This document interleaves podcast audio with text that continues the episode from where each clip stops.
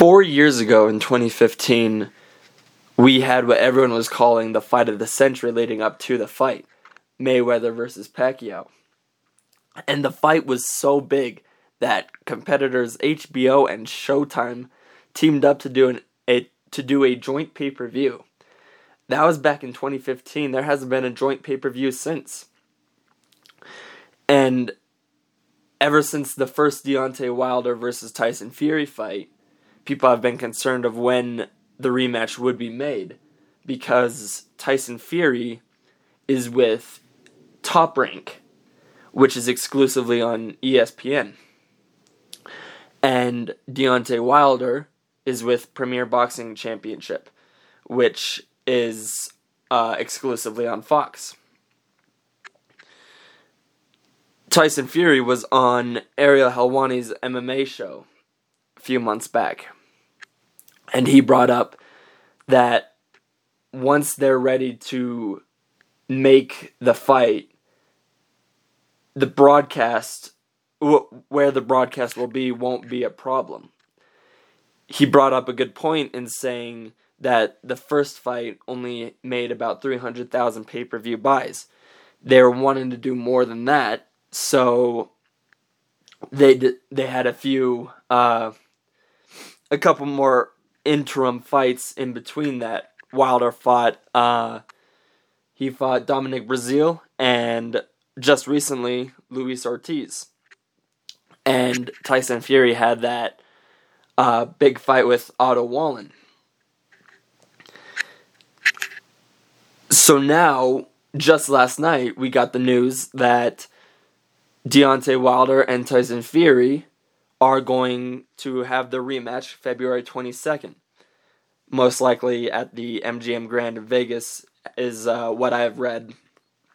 And that for the first time since 2015, for the first time since the Mayweather Pacquiao fight, there's going to be a joint pay per view, and you can buy the fight on ESPN or Fox.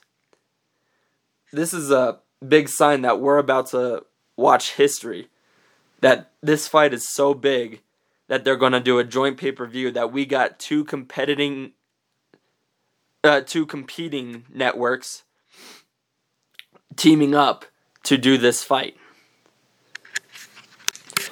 Looking back at the first fight, I think it was clear that we could see Tyson Fury was the better boxer. Something Chael Sonnen says, a, a former UFC fighter and um, now with ESPN says a lot that you don't always have to be the best fighter. It's just can you get that five second burst? And something Deontay Wilder has said is that you have to be perfect for 12 rounds against me. I need to be good for one second. We saw that against Luis Ortiz. Luis Ortiz won most rounds until he got knocked out in the seventh round. And we also saw that with the first Fury Wilder fight, in which many people still think Fury got robbed. I've seen people say that Fury even won 10 rounds, only losing the two rounds that he got knocked down. The thing is, I don't think Fury will be able to take a punch again like he did in that 12th round, and I don't think he will be able to get back up again. Another thing to be concerned about is that Fury had a really bad cut over his eye in that Otto Wallin fight. And even though that was months back, you always can be concerned of that reopening. I've seen fights that like every fight a fighter uh, Raquel Pennington for example has a hairline cut and just about every fight it seems that reopens. So I think Tyson Fury has a very good chin but imagine if just one punch Deontay Wilder glances off that same eye and that cut reopens and that was a terrible cut. So if Tyson Fury has his vision impaired,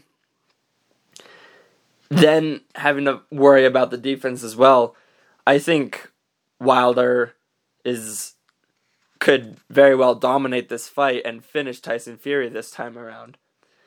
Something a good friend of mine brought up as well when we were talking about uh, Deontay Wilder versus Luis Ortiz is that Deontay Wilder has fought uh, 42 times and has 41 knockouts.